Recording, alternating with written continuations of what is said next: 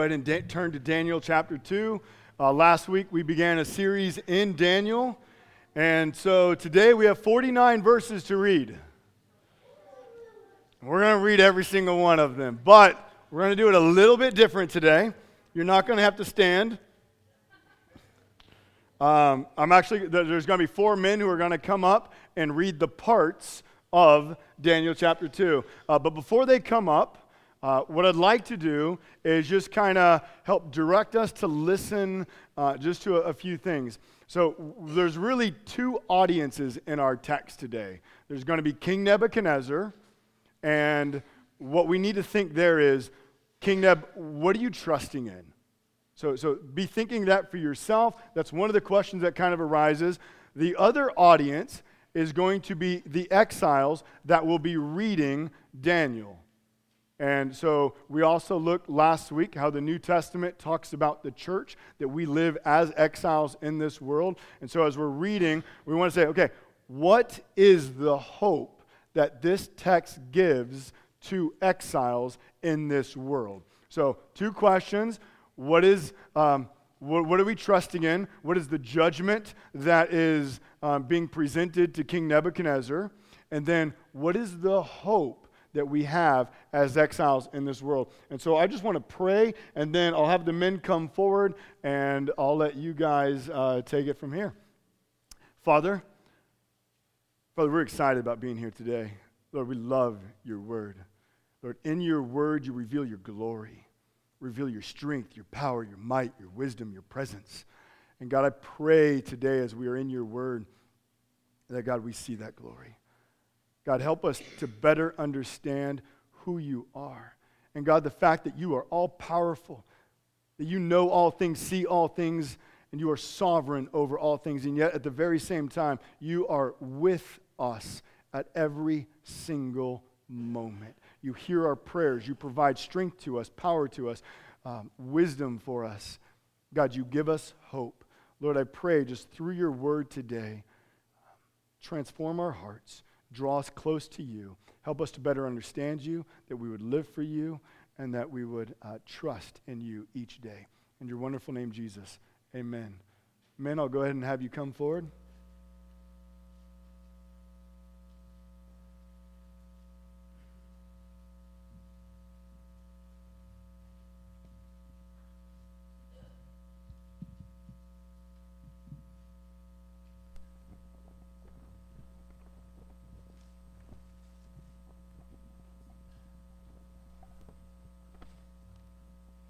In the second year of the reign of Nebuchadnezzar, Nebuchadnezzar had dreams. His spirit was troubled, and his sleep left him.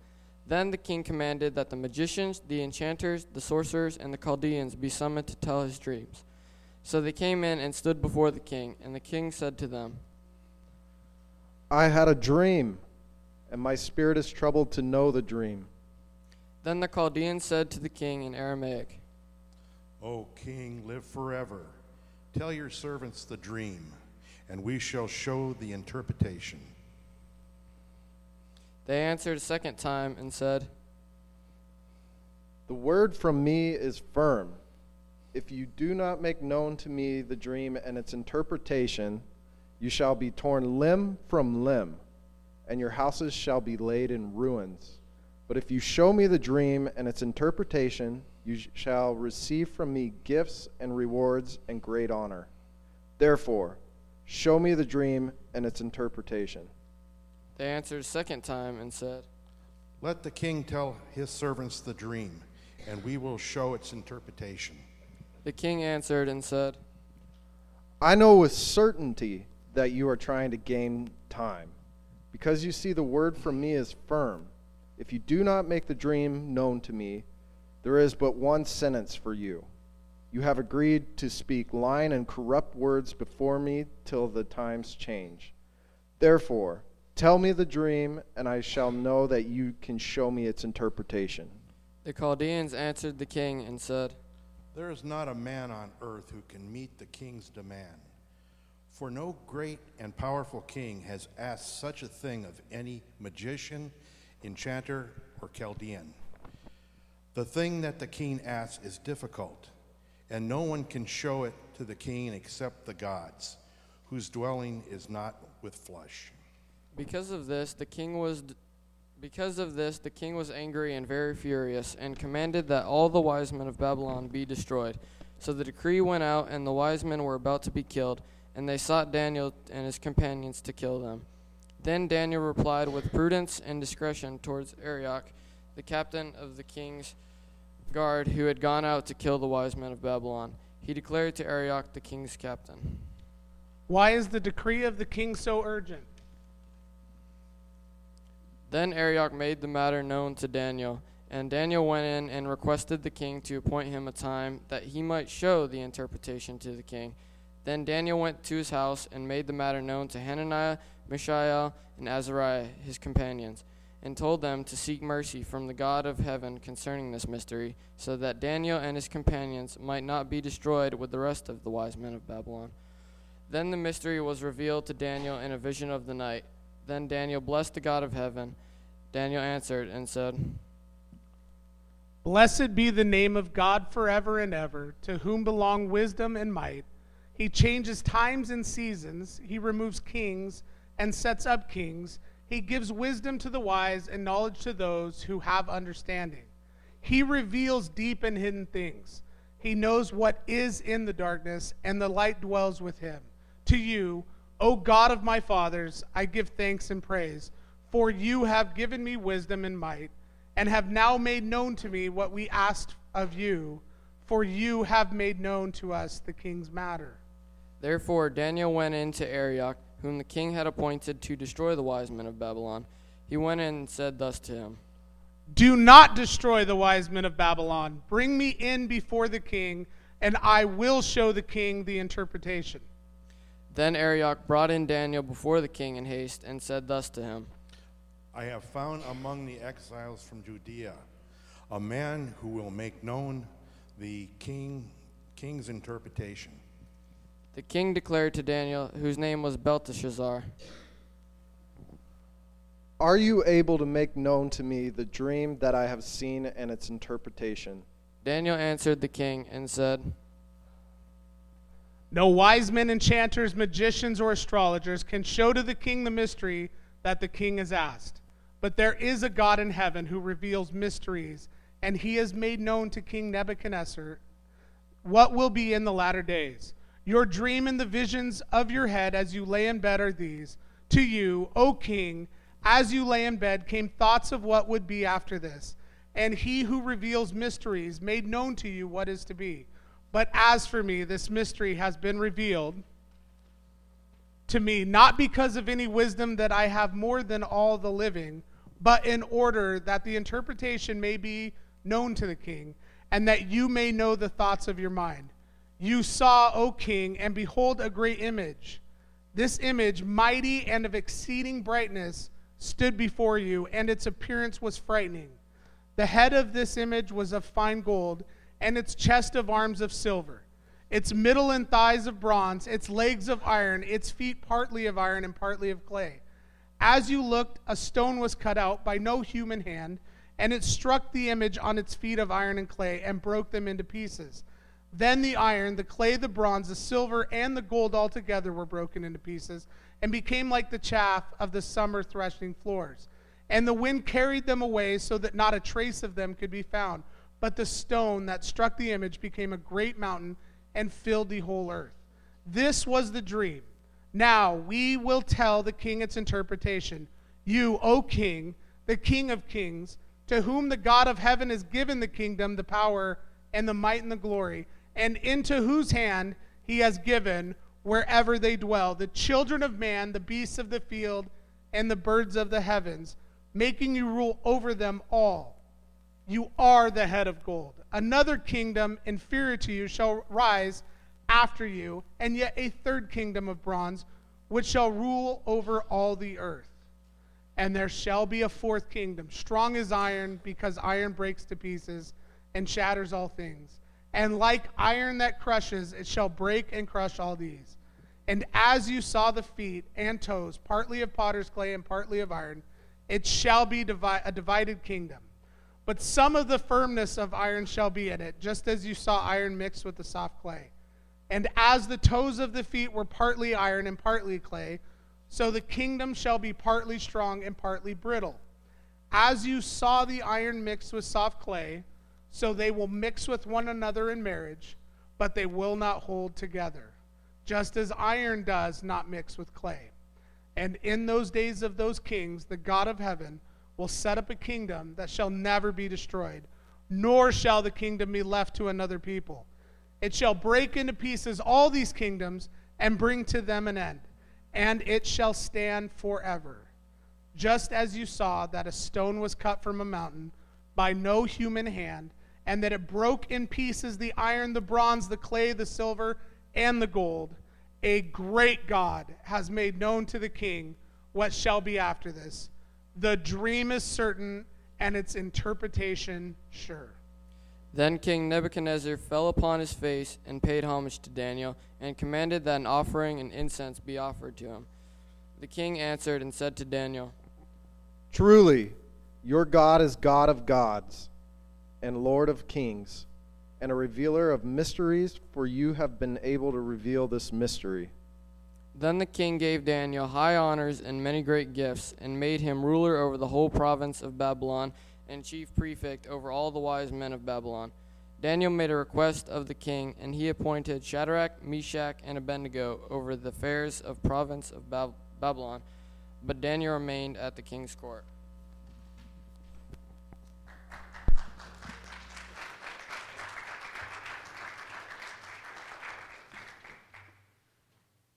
Thanks, guys. You know they've never clapped when I got done reading. just, just saying. Uh, hey, let's pray real quick.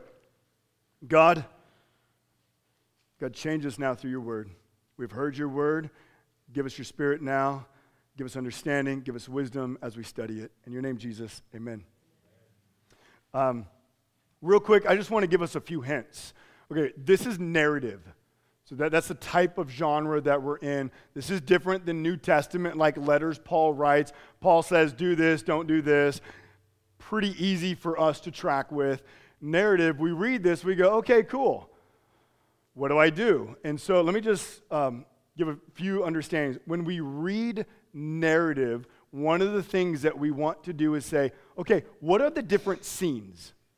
And, and in each scene, what we want to do is, is ask questions. What do we learn about God? What do we learn about man? What do we learn about sin? Um, what are we learning in this scene?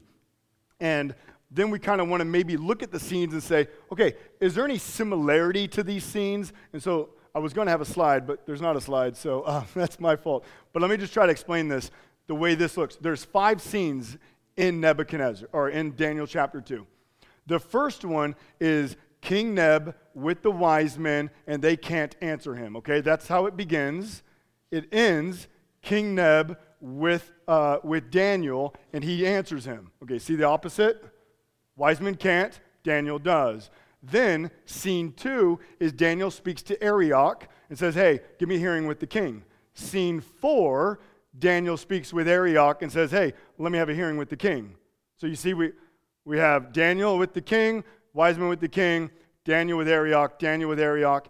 In the middle of this, we're going to see um, where the climax of the story comes, and it's when Daniel is praying with his friends, and then we have the praise to God that we learn about who this God is. So that's a little bit how we do narrative, okay? We go through the scenes, and okay, I know that sounds a little bit easy as I just did that. When you first start, it's hard okay? And you're going to be like, I have no clue. It just takes practice. Um, but when we're in narrative, we kind of just, what are the scenes? Often the scenes are a new person is added, a change of location, something like that. And we just simply want to say, what do we learn in this scene? What's God teaching us here? So that's kind of one of, our t- uh, one of the tactics when we come to a, a narrative genre like this, how we begin to read it. Um, so I hope that's a little bit helpful. What we're going to do today is we're going to walk through the five scenes and make some comments as we go. The title is What Are You Trusting In? So we start with scene one the wise men unable to answer the king. And so, uh, just so you know, I say King Neb a lot because Nebuchadnezzar is just, you know, a few more syllables every time. He's conquered most of the known world. He has gold, silver, slaves, guards, women, power, chariots, horses, land, fame, and prestige. In, in, all accounts, if Times, if Time magazine was trying to figure out who the man of the year would be, King Neb would be him. His face would be on billboards, flyers, on TV. His voice would be heard on the radio, on Pandora, on Spotify. He would have his Instagram account, his Facebook account, his Twitter account. Everyone would want to listen to him. He would be the social media king that everyone wants to watch. He has everything. He's the pinnacle of success. There is no higher than King Nebuchadnezzar. In fact, I think it's in verse 36 of Daniel chapter 2, um, 37. You, O king, the king of kings. Daniel is clearly acknowledging there's no one like you. There's no one like you. But then we come to chapter 2. In verse 1, his spirit was troubled and his sleep left him. Why? Because he's had a dream. Now, dreams, they might not mean much to you. They don't mean much to me. Sometimes I wake up with weird, crazy dreams. Do you ever do that? I just try to go back to bed. In fact, I can't even remember my dreams half the time. But back here in, in uh, Babylonian times, dreams were the primary means in which the gods would speak to the people. So dreams are important. There was a whole dreamology, uh, and they had books on how to interpret dreams. And so King Nebuchadnezzar has had a dream. He doesn't know what it means, and it's wrecked him. He doesn't understand it, and he knows it's important. He knows it comes from the gods, um, but because he can't understand it, he doesn't know what it is, he's wrecked. His soul is troubled. He can't eat, he can't sleep. Um, none of the pleasures of the flesh will satisfy him. So, this is kind of how we begin. Now, let's just take a moment King Nebuchadnezzar, he's got power, prestige, possessions. He's got it all. And, and he's probably happy a lot of the times, but at this moment, what we see is that none of those things make him happy. Not all the power in the world, not all the prestige that he has, not all the possessions. And the same is really for us. Like, if, if we had everything we want right now, like just make your Christmas list and all of a sudden check marks next to every single one of them, you got it. Would you be happy? Yes, of course you would be happy, right? Like, isn't it a trick question. Like, no, would I? Yes, we love things like that. But the question then would that happiness last? Would it sustain you? Would it give you that peace? Would it give you joy? And at that, we know, well, no, it doesn't. Because power, prestige, and possessions, it's kind of like that toy at the bottom of the Cracker Jack box. You remember that one? It's a little piece of plastic junk.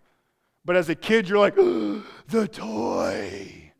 And it's cool. And you play and you eat all the junk food just to get to that cool, awesome hunk of plastic. And then, like, if your sibling takes it, we're throwing down and fighting at that moment because it's the Cracker Jack box treasure.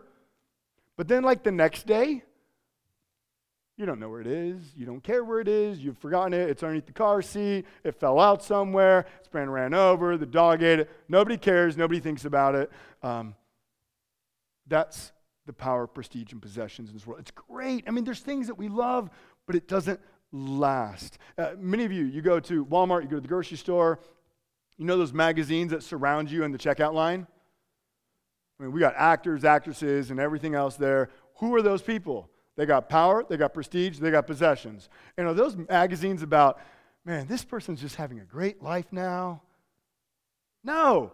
Man, there's fights, there's anger, there's rage, there's divorce. Like they're just full of just junk, aren't they?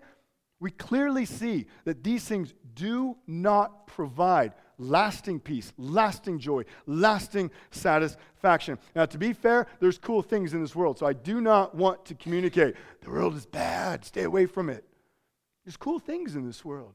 Like I told you last week, my kids and I, we play laser tags in the church when you're not here. It's really cool. But you know what? One day those laser tag guns are going to break and we're not going to do them anymore and we won't care. The world is not intended to give us lasting joy and peace and satisfaction. It's not where it's found. It was never intended to provide that. So, what does the king do? Verse 2, he calls the dream experts all the wise men. Now notice he doesn't include Daniel and the other and, and the other Hebrews at this moment. Now, most likely, What I'm guessing is he's saying, Look, I want the tried and true. We'll keep the rookies for later, but let's get the guys who have proven themselves. This is the first string, okay? He brings them up. These are the dream experts, and he's going to um, tell them, he wants them to tell him the dream. And it's comical, isn't it? The king says, Look, guys, my spirit's troubled. I need you to tell me my dream. If you don't do it, I'll kill you. I'll burn your house down. But if you do it, man, I'll give you rewards. They respond, Give us the dream. We'll tell you. He responds, No, I won't give you the dream. You tell me the dream. They respond, No, give us the dream, and we'll tell you. And he says, No, I won't give you the dream. I'll kill you all. Like, do you get it? Like, it's just like, it's comical as you read it. You're just kind of like the dream. I think the word appears like 13 times right there. Dream, no, you give me the dream. No, you give me the dream. No, you give me the dream. Like, they're just like fighting, like back and forth. It's a sitcom. But what's the point? The point's verses 10 and 11. This is where the key is. So check out these verses. Now, the Chaldeans answered, There is not a man on earth who can meet the king's demand. For no great and powerful king has asked such a thing of any magician or enchanter or Chaldean. The thing that the king asks is difficult and no one can show it to the king except the gods whose dwelling is not with the flesh. You see the point? King, it ain't happening. Like what you have asked, nobody has asked anything this difficult. It's too hard. And our gods, well, they don't really speak to us a whole lot. They're a little impersonal. They don't dwell with us. I can't call them on Verizon. We don't have bars there. We can't message. We can't text. There's no communication. It's just not happening. So, what we learn is that man cannot answer, and none of what man trusts in, none of the gods that man has made up, none of them are able to bring about the answer that King Nebuchadnezzar has. He has a troubled soul, and what they, they say, the wisest people in the world, there is no answer that the world has for your troubled soul. The world will not offer you hope. You ask questions like, What's the meaning of life? How can I be happy? Is there more to life than eat, work, sleep, repeat? What am I supposed to do here on earth? Is life really just about raising these kids who don't love me and rebel against me at every moment and I'm trapped with them in the house? Is this life? Is it just going to work when I'm working with people who don't respect me, don't understand me? Is this what life is all about? And we question and we wrestle with these things. And we then turn to the world and say, What hope is there? What answer is it going to give me? What satisfaction does it provide? What foundation does it give that I can say, okay, now I'm at peace. Now I know what to do. And listen, you might be here today, and maybe, maybe for the last few weeks, your soul is troubled. Like you just, like you can't sleep, you're anxious about things, you're wrestling about things. You're saying, well, where, where do I turn? Or maybe you're here and your whole life is characterized by just turmoil of your soul. You look and you say, man, throughout my whole life, I'm just, I'm not happy. I don't find happiness. Everywhere I look, I think I'm happy. And then all of a sudden it's ripped out from underneath me, and nothing provides lasting peace. Nothing provides joy. Everything I know, everyone I know, eventually turns their back on me, lets me down. Everything fails and you're just going, is, is there any hope? Can I turn to anyone? I mean, have you ever known someone like that? I met a guy in Bend just the other day. I'll tell, tell you about him in a few moments. He was exactly like that. The world, what we see in Daniel 2, is unable to provide the answers that we need. So we go to the next scene, scene two.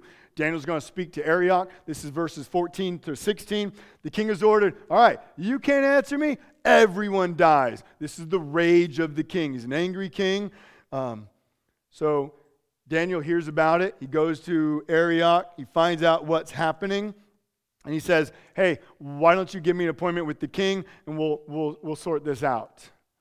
And notice that it says Daniel responds um, with prudence and discretion.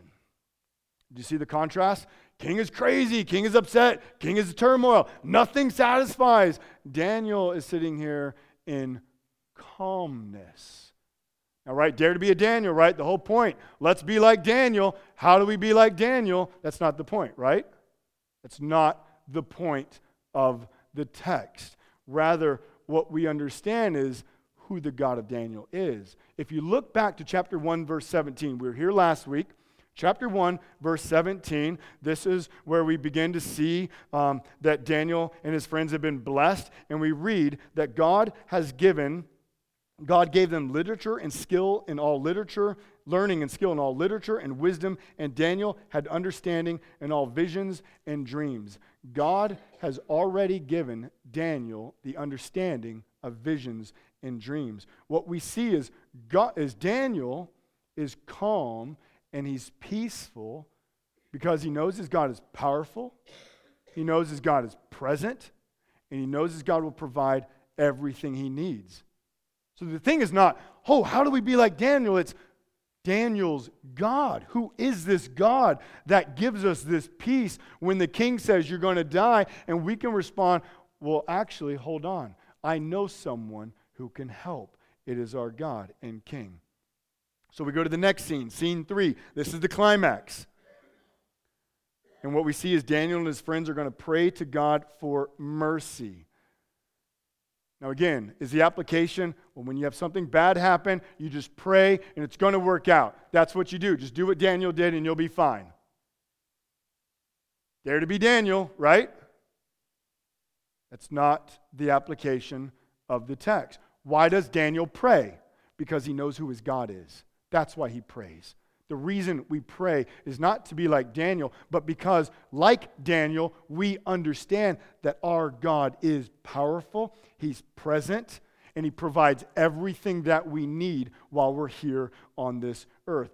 That is why they pray, and that is what leads us to pray. And the only way we know that is when we come to God in His Word. When we grow in our knowledge of God through His Word, we will want to pray more and more. And I say that, don't think that, okay, so praying just must be easy. It's still something we struggle with, something uh, that, that we must work at. But it is an act of faith. It's one of those things that as we behold, our God is powerful, our God is present, and our God provides what we need. Why would we not pray and turn to Him?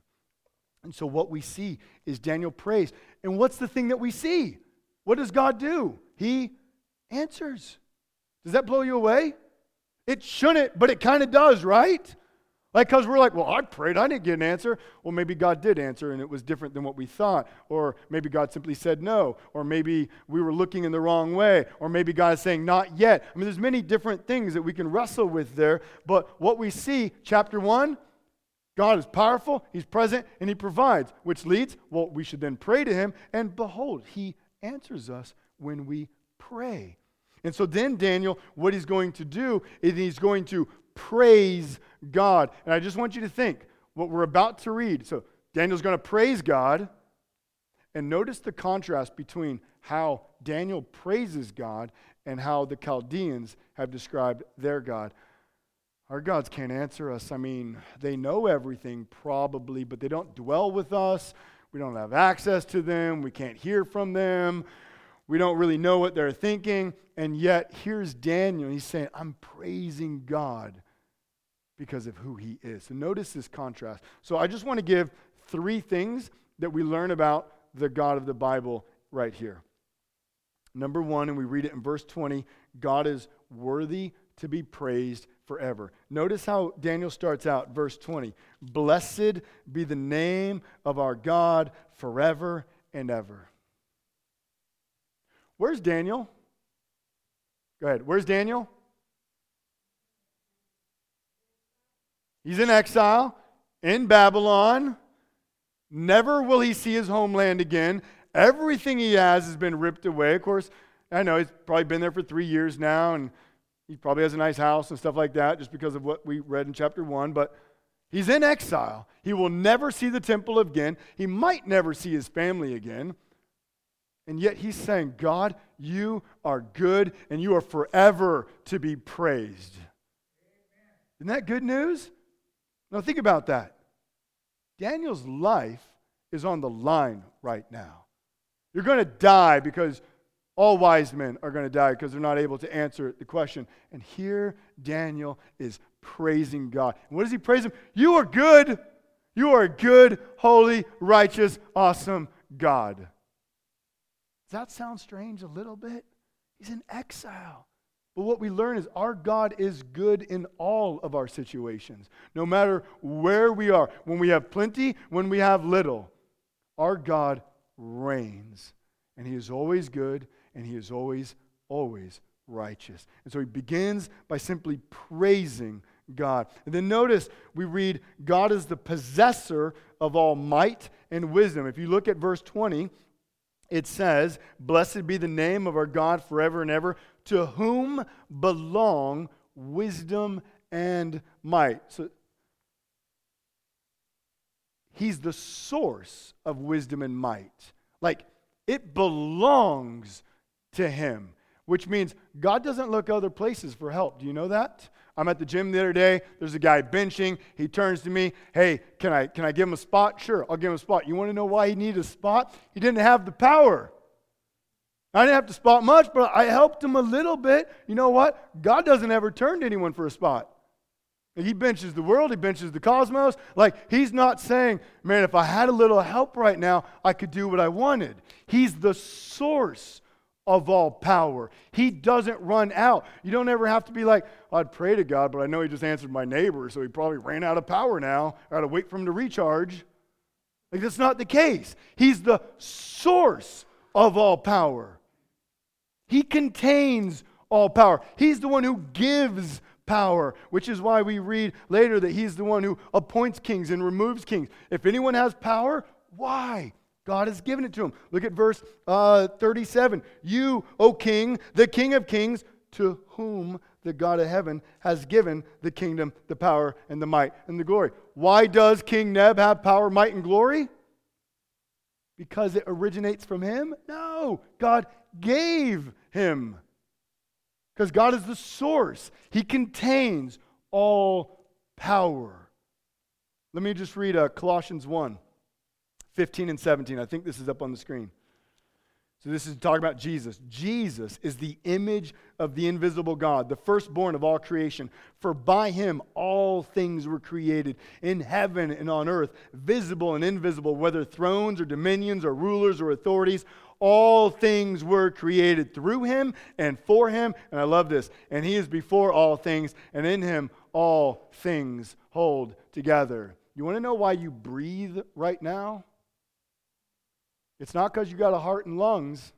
That's part of it, but that's not the ultimate cause. It's because God holds it all together and He says, breathe.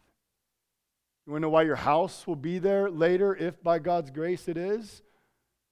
It's because He allows your, great, your house to be there later. Like whatever we have, whatever is in this world, it comes from God. He has all power. And so this is the God that Daniel's now praying to. He says, You have all might. But notice, he also he has all wisdom. There's no mystery. There's no darkness. I don't know about you, but there's a lot of things I don't understand. There's a lot of things I don't understand. There's even things on the Bible that I'm like, okay, I think I kind of got it, but I don't really have it. We are told there's no darkness to God. We're told light dwells with him. You know what that means? He sees everything. You get that? He sees everything. Let me read Psalm 139, 8 through 12. This is a neat, neat passage. It should be up here. This is David. If I ascend to heaven, you are there. If I make my bed in Sheol, you are there. If I take the wings of the morning and dwell in the uttermost parts of the sea, even there your hand shall lead me, and your right hand shall hold me. If I say, Surely the darkness shall cover me, and the light about me be night, even the darkness is not dark to you. The night is bright as the day, for darkness is as light with you. You want to know why we get scared at night or we, we don't like to go out in the woods at night? Because I can't see. You know what? God sees everything. He's never scared. He has no mystery. He has no problems. He's, he has 2020 vision or 2010 or 25 or whatever the best vision is. He has no contacts. He doesn't need laser surgery. He sees everything, and it's all light to him. So, whatever is happening in your life, just know this God sees it. You might think, man, I got this little closet. Nobody knows. God knows. It's totally illuminated to him. He sees it in bright color. There are no secrets to God. So, so here, King Neb has this dream. Nobody knows it. I mean, think about it. I have a dream. Somebody tell me. Like, you don't have a chance on telling me what I dreamed about, right? Like, not a chance. And here Daniel's going to give word perfect interpretation and dream. How? Because even the things that happen in our mind, God sees perfectly. You've never had a thought that God has not heard, known, and seen. That might bring great comfort to you. That might be a little scary to you also. Never have you been alone. Never have you not been seen by God. Isn't that amazing to think about that? You're in exile. Everything has been taken from you. Your life is on the line. Is God here? Is He with us? Oh, yeah, He's here. He's present. He's with us every single day. Notice God gives wisdom. Verse 21, it says God gives wisdom. Verse 22, God reveals deep and hidden things. Verse 23, God has given wisdom and might to Daniel. What's cool is we have this God. He knows everything, and yet He gives knowledge. He gives might. He gives power. He lets us share in His glory. This is not a God that says, Oh, you can't get up here. I ain't sharing nothing with you. But He gives. This is the grace of our God. He loves to give. You see the difference between verse 11 and this God? Verse 11, the Chaldeans are like, we can't really talk to our God. He doesn't dwell with us. We don't really have any chance. I guess we're going to die. Right? I mean, there's no hope. That's where we feel at times, right? Yet this text tells us, oh, there's hope. Because our God is present, He's powerful, and He's providing everything we need. Scene four Daniel speaks to Arioch. There's not a lot to say. He says, Hey, can I have a hearing with the king? All right, he hooks him up. There's the hearing with the king. Scene 5, verses 26 through 49. James, you did a great job reading through all of this. That's a lot. Dude, get you a little pillow and yeah, we'll make that happen. Um, notice how the scene begins. Verse 26, the king says, Can you interpret the dream? Now remember, he's about to kill everyone because they can't interpret the dream. How do you answer? How do you answer? Well, yes, I can answer. Yes, I can do it, king. Daniel's like, nope, nobody can. Bummer. like, that's how he starts. Like, I would not have gone that way. I'd be like, yes, I can, and then I'll qualify. But, but Daniel's like, nope, nobody can do it. Then verse 28, God can do it. Verse 30, he makes sure all the attention is pointing to God. Look, it's only because of God's glory. It's only because He knows He's making this known to you. This has nothing to do with me. It's not because I have more wisdom. It's not because I'm smarter than anyone. It only has to do with God. Dare to be a Daniel, right? If you're humble like him, then you'll get everything you want. Is that the point? Nope. How about this? How else could he respond? Think about it. Life is on the line. What does he do? He gets a few guys together and they pray. They simply say, God, look, we're going we're to die unless you do something. We need you to hear us. We need you to provide us the dream interpretation. What did Daniel do? He didn't do anything. He simply trusted in God. Who else would he boast in at this moment? Who else should we ever boast in?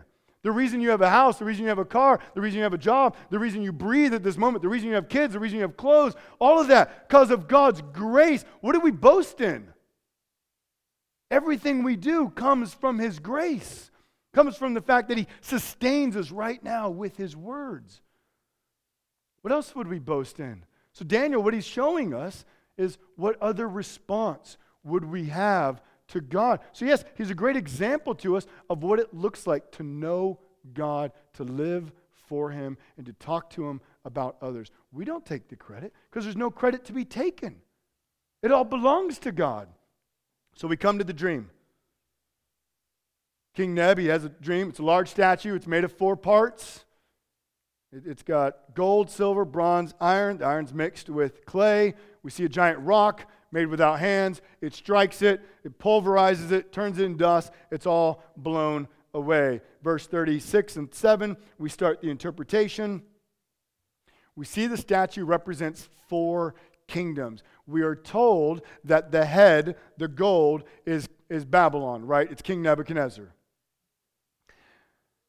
Now, this is where we need to be careful. Most commentaries are going, going to just jump into the fact, well, then the silver is the Medes and the Persians, the, bon- the bronze is the Greece, and the iron and clay is Rome. Now, that may very well be accurate, and we'll get to that in chapters 7, 8, 10, and 11. Is that the point now? Do we need to name the kingdoms to understand the message of the text? If you think right now is where we break out our charts and it's like, now I understand the Bible, that's wrong. It's not about understanding the exact kingdom names. Not at this moment. He gives us Babylon, but then all we're told is then there's going to be another kingdom, which we know because at the end of chapter 1, we're told Cyrus has come, right? He's the king of Persia. Babylon has fallen. We know Babylon doesn't last. So what we have is the great and most powerful kingdom right now is Babylon. That's going to fall, there's going to be another kingdom. That's going to fall, there's going to be another kingdom. That's going to fall, there's going to be another kingdom. And you know what? That one's going to fall, there's going to be another kingdom. And that one's going to fall, and there's going to be another kingdom. All the kingdoms of the world will pass away. Why?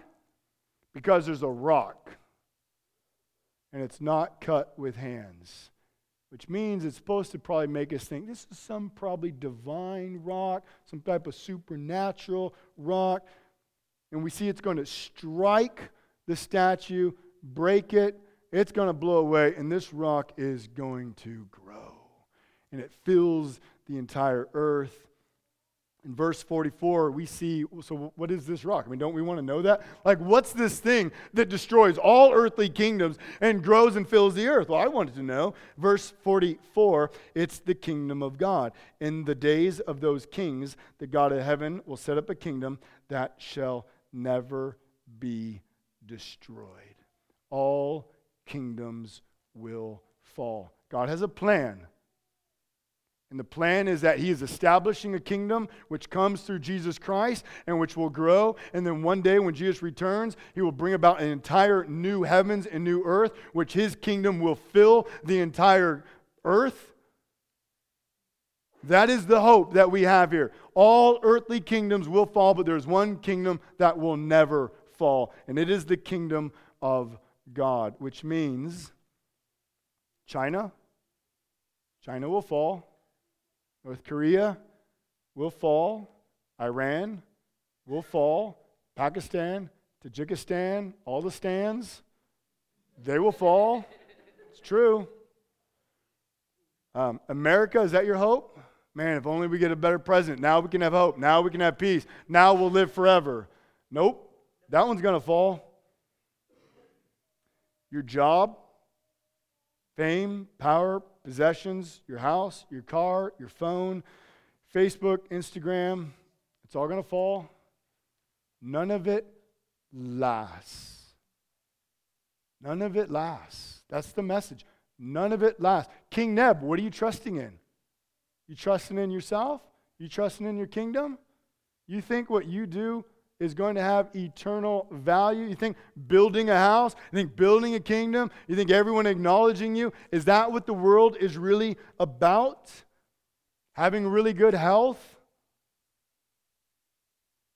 I met, um, I was, uh, had a neighbor, well, it was an older neighbor from where I used to live. I saw them at, uh, at Starbucks. And so he comes up to me and, and we started talking and real quickly, the talking went from like small things to like big things. And he just turns and he says, Have you heard? And I said, Well, have I heard what? And you know, like when that comes, like something's coming. He goes, Well, my wife has brain cancer. So at, at that moment, the whole conversation just changes. And she's had chemo. And they said that, you know what? We're not doing any more chemo. She knows she's going to die. And so we're in Starbucks, like he's crying, I'm crying. Like we're all just crying here. People are going, well, that's weird. What's happening in that corner? Like we can build our lives on our health and say, man, I'm so healthy. I'm such a good mom. I'm such a good dad. Look at the job that I have. I put everything into my job. You know what? It's all going to fall. It just doesn't last. Um, I was in Bend this last weekend. We went for a conference. Bob and I went. Carolyn and Maureen, who aren't here, they're still there. So we went for this cool conference. Uh, Bob and I stayed at a guy's house, and the guy nine months ago was lying dead in his house when his parents came, or when his wife came home. Just dead. Man, they, they started doing CPR. Eventually, they defibbed him. He came back. He's in his mid 40s. He's like, I, I don't know what happened. I, I don't know why. I mean, his world was turned upside down. Everything he thought that he could just kind of hold on to was gone at that moment. We're not in control. Like it's an illusion that we think, man, if I build this, if I do this, if I can just get the next house, if I get the next car, this will make me happy. No, it's not. It's all going to fall. I met a man in Bend. I met two guys in Bend. It was interesting. First guy I'm meeting, and uh, he tells me just some things. We start, I start sharing the gospel with him, and he wants to be a counselor. Well, the conference we're going to is a biblical counseling conference. I was like, that's easy. like God teed that one up. And I was like, well, hey, let me tell you about these people right here. And there were some people that were at the dinner from the church. And so I just grabbed one of them and I was like, you need to talk to this guy and they can tell you about some counseling. And so, like, he's got his number now and they're talking and he's going to try to share the gospel with him. I talked to the other guy. Well, that went different. So I was talking with him. I said, Hey, what do you do? And, you know, just small talk, trying to figure out who this guy is. And how do I begin talking with him? And so I, said, You know, do you believe in God? No, I don't do that. Okay. Mm-hmm. I don't, I'm, I don't care. I'm just going to keep talking. And uh, so I said, Well, you know, what do you do in life? He's like, Well, I just do what I want. I'm like, Oh, how's that working out? Fine. cool. Next, are you happy? Of course I'm happy. You know, if you yell at you're happy, just a little hint you're probably not happy. And so, um, so I go, Well, wait, what if there's more to this world? You know, what, what if at the end, he's like, just stop, just stop. I don't want to hear about it. I don't care about anything. I do what I want. People suck. People have let me down. I just do what I want. That's how I live. All right. We're probably not going to keep talking at this moment. In fact, he left. Um, but man, like my heart was just broken. I was like, there's a day coming. There's a day coming that his kingdom's going to get crushed. And if he doesn't repent, he's going to experience the eternal crushing of God's judgment on him. And it's just sad. I mean, I don't know what events have led him into this life for him to think that way, but that's just the hardness of sin. To think that there's no hope. Listen, what we see in Scripture, everything's going to fall. Matthew 6:33, seek first his kingdom and his righteousness. Why? Because it's the only kingdom that lasts. It's the only thing that matters. And that's what we see. God's kingdom will stand forever. That's the rock, the kingdom of God. So let me just, when you hear kingdom of God, let's make sure we understand a good biblical definition. This comes from Graham Goldsworthy. He's a super awesome theologian that I've benefited from greatly. He defines the kingdom of God as God's people in God's presence under God's rule. Got it? God's people in God's presence under God's rule. So let's just put this in a framework so we understand it. Garden of Eden, God creates man. God has a people. They're in his presence. Man walks with him. They experience the presence of God. They're under the rule of God. They follow God. That's the Garden of Eden. It's a microcosm of the kingdom of God at that point. But what does man do? They rebel against God. They're removed from the presence of God. No longer do they experience the blessing of God's rule. So there's a separation that's now taken place. But God, He doesn't throw humanity under the bus. He says, I'm going to redeem humanity. He chooses Abraham, which then He makes a nation out of Israel, which eventually He creates a nation, and they bring him to the promised land where they have a land. So we have God's people in a land where He will dwell with His temple and His city, experiencing God's rule. But how does that go? Not very well. I mean, we're in Daniel, right? Like Israel's been taken captive. They continually rebelled against God. They didn't have a king that could lead them in that eternal righteousness. And so, all throughout the Old Testament, we have we need a king who can actually lead us. We need a king who won't let us down. We need a king who will forever lead us into the very presence of God. And so then when Jesus comes in Mark chapter 1, verses 14 and 15, we read Now, after John was arrested, Jesus came into Galilee proclaiming the gospel of God and saying, The time is fulfilled and the kingdom of God is at hand. Repent and believe in the gospel. In Jesus, the kingdom of God is established. Jesus isn't the kingdom of God, but where he is, is the kingdom of God. Does that make sense? Because he is God's people. He is the very person of God. He is God. He is the presence of God. And he is the rule of God. And therefore, we as the church, because we believe in Jesus, we also are a picture of the kingdom because Christ is in us. Therefore, we are in the presence of God. We're his people experiencing the rule of God at this moment. But our hope continues forward, knowing that one day Christ will return. There'll be a new heavens, a new earth. And when you're in Revelation 21, it gives you all these pictures of what this new temple could look like. The new temple is not actually a building. I hope you know that. The new temple is the new heavens and new earth where God dwells. In a so it's God's rule, God's people in God's place under God's rule. That's the new heavens and new earth where only God's kingdom exists. There are no other kingdoms. There are no other rules. There is nothing that will fall because we will be in the kingdom and the presence of God. This is why when we continue through the scriptures, we come to Revelation 17 and 18.